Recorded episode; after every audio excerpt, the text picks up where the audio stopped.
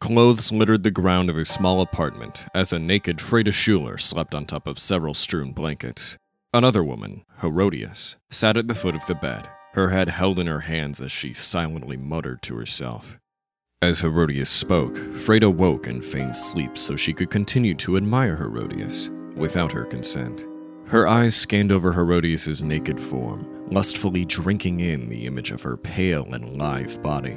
After she could memorize every detail of her scarred and calloused skin, Freda crawled across the length of the bed, wrapped her arms around Herodias, and nibbled gently on her ear. Hmm. You missed your train, Frau Kusch. yeah, looks that way. And the Duchess? Duchess. Are you seeing more than one Duchess now? What? The Duchess Elizabeth of Bavaria, silly. You told me last night you were meeting the Empress of Austria Hungary. Unless, of course, all of that was just a clever lie to get me in bed. Freda lovingly nuzzled Herodias, who pulled away from her touch. Her brow furrowed, and a look of worry swept across Freda's face. Herodias tried to offer her a smile, and when this failed to quell Freda's doubt, she slid a hand through Freda's thick hair and caressed the back of her neck. Not at all, Liebchen. Please, forgive me. I think I found my limit last night. Would you mind fetching me a glass? Freda kissed the woman. As she stood, she took her time to run her hands down the faint curves outlining Herodias's frame. Then she slipped from the bedroom and entered a small kitchen to the side. This morning, when I left for the Um Hauptbahnhof, the clerk told me my ticket was for last night, not this morning. I told Rousseau to double check the time on the ticket, and he gave me his word it was for this morning. Freda entered the room once more and offered her a glass. Herodias took it and drained the water within as Freda slipped into the bed beside her. Freda purred and wrapped her arms around Herodias as she began to run her fingers through Freda's curly red hair. Mm, thank you, Fräulein. So there I am at the station, pleading with the clerk to let me on the train to Vienna, which was to leave within the hour. But no amount of honeyed words would budge this crone. I had to rush to the post to send a telegram ahead, letting the Duchess know of Rousseau's blunder. Fortunately for me, she was kind enough to reschedule me for the day after next. The day after next? So you'll be staying in Ulm for a few more days then? At least until I can catch the next train to Vienna. And where would a princess stay for those days? I assume you can afford the finest accommodations in town, Frau Gouges. The Resort Die Königin, perhaps? Oh, or maybe the Zweilingsjuwelen. I've always dreamed of staying there since I was a little girl. Looking down onto the city from the highest room, the most beautiful roses filling an extravagant vase, and a stunning princess waiting in my bed for me. well, I'm not sure about stunning, Liebchen. But you can have this princess, the highest room, the freshest roses, and the finest bottle of wine in all of Germany. I can settle for that. The two women embraced and kissed passionately until Herodias pulled back. Her eyes lowered to the floor, where she seemingly found the clothes piled on top of one another to be increasingly compelling. I'll have Rousseau make the arrangements then. Are you keeping him around? If it were me, I would replace him at the first chance I had. Replace Rousseau? Never. Well, at least not now. It would be improper to return to Delaware without him. It will only cause an added headache, believe me, Liebchen. Delaware? I thought you were the princess of the Commonwealth of Virginia.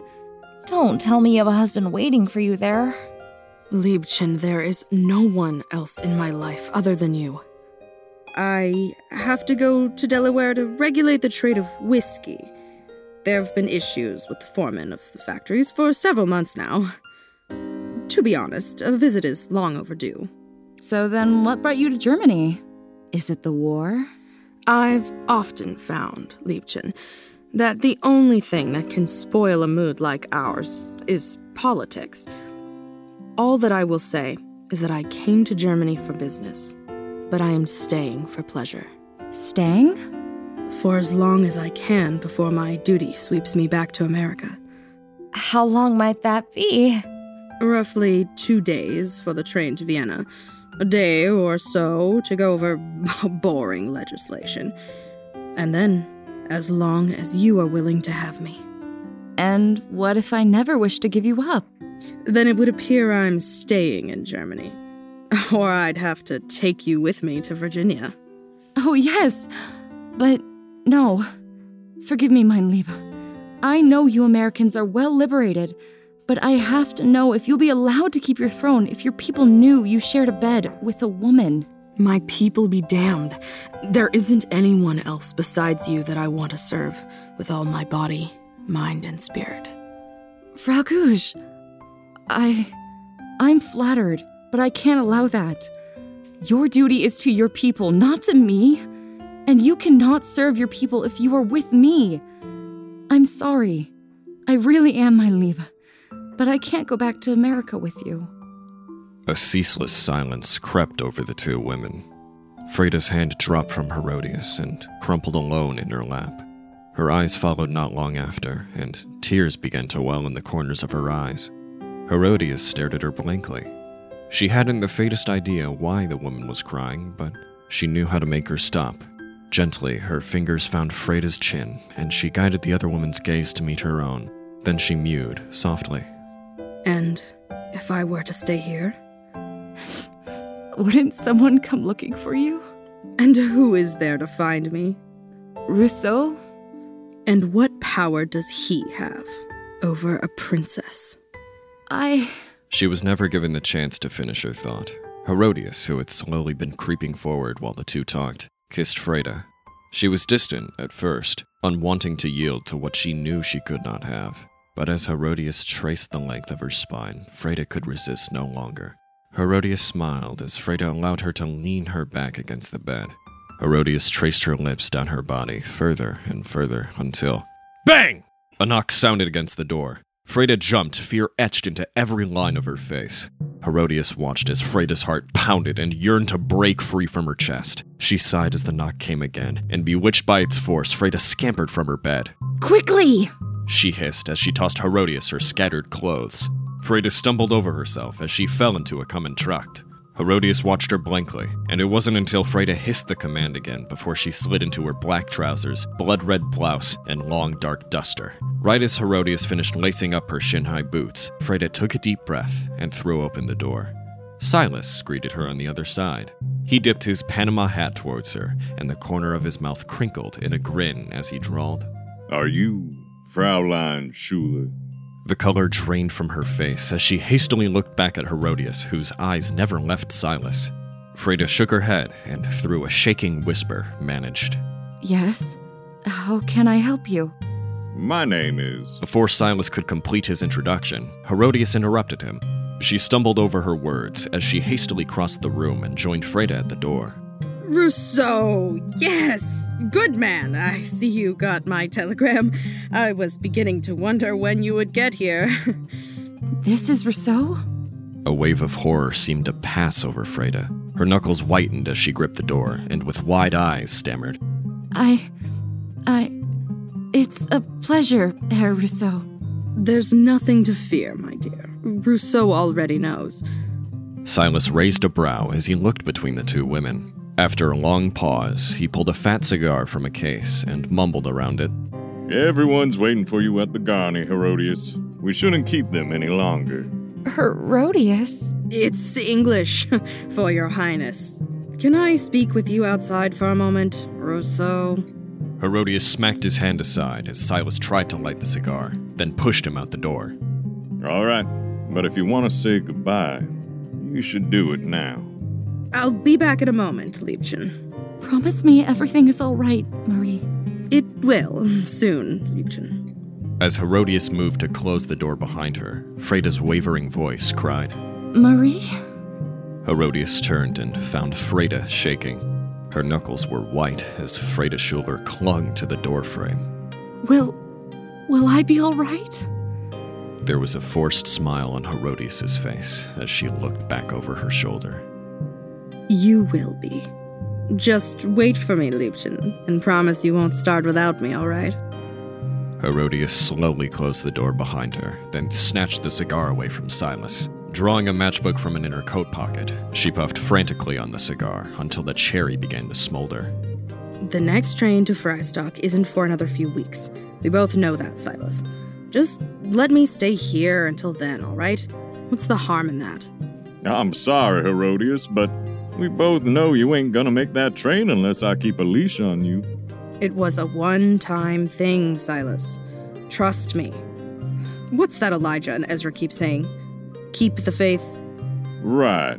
So I'll be supposing it was my imagination then when you ran off with Hans Funer and Zemnicha for four days. Or that time in Adyorn when we had to walk because we missed our train because you were too busy with Karina Ortner. And I know you don't want me to bring it up, but you know what happened with you and Agent Gamora in Warsaw. You tried to leave the church, Herodias. It took me three months to track you two down and beg you to come back. You said you wouldn't bring up Reuben again. Silas plucked the cigar from Herodias's frown. I'm sorry, but if you don't want me to mention it, then you can't keep acting this way, Herodias. Silas, listen, I, this isn't like what happened with Reuben. I feel nothing for that girl. And I quote Silas, I feel nothing for that girl. That was in Yaka about Antonia Alquindo. You remember Yaka? no, I suppose you don't. Drank enough to make a small army drunk, you did. Even with the aid of the carriage and horses you stole, we were still delayed two days. What do you want me to do, Silas? If I walk away now, it'll break her heart. You sure you feel nothing for her? Because it sounds an awful lot like you're saying you're going to stay here forever with this girl who you claim to be indifferent towards. Silas, I. Uh, Look, Herodias, you're a grown ass woman, and what you do outside of our work isn't anyone else's business but your own. The way I see it, though, is that what you're doing in there with that woman It's getting in the way of the job. Seems like you've got two roads before you. You can go in there and tell her the truth, or you can run away without saying a thing. Either way, you have to come with me back to the Garni, Herodias. I can't leave without you. Fine, you're a grown ass woman, like I say. But Busoni is going to be pissed once he hears the Undertaker slip past us again. And if you fuck around and miss the train again, well, I wouldn't put it past him to excommunicate you. Herodias turned pale. Fleeing from his words, she stepped back and found her back pressed tight against the closed door behind her. She took a shaky breath and then said with a voice which betrayed no emotion Let's go. And Fraulein Schuler, I thought you didn't care. you're getting better at calling my bluffs by the hour, Herodias. You want to make sure I won't come back here? Fine. I give you my word, Silas. I promise you'll never see that girl again. Happy? Herodias put on her hat as she exited into the rain and swiped the cigar as she passed. Not particularly. Silas sighed and mimicked the gesture, plopping the brim of the Panama hat low over his brow as he followed close behind her beneath the overcast sky, which leaked down onto the bustling Ulm. Hey, everybody, thanks for listening to The Clergyman Immortal Woman, a Leached Talent production, written and directed by N.E. Gonzorn, produced and audio engineered by James Quesada, music compositions and sound design by Maddie Gosshorn narrated by Seth Weeks, and with voice acting by the following talented cast members Luna Lockwood as Freda Schuler, Hannah Reinhard as Herodias, and Zan Kramer as Silas. Subscribe to the show so you don't miss an episode, and leave us a rating and a review to help other people discover the show. Check us out on social media and on the web by following the links in the show description. Thanks again for listening, and keep the faith.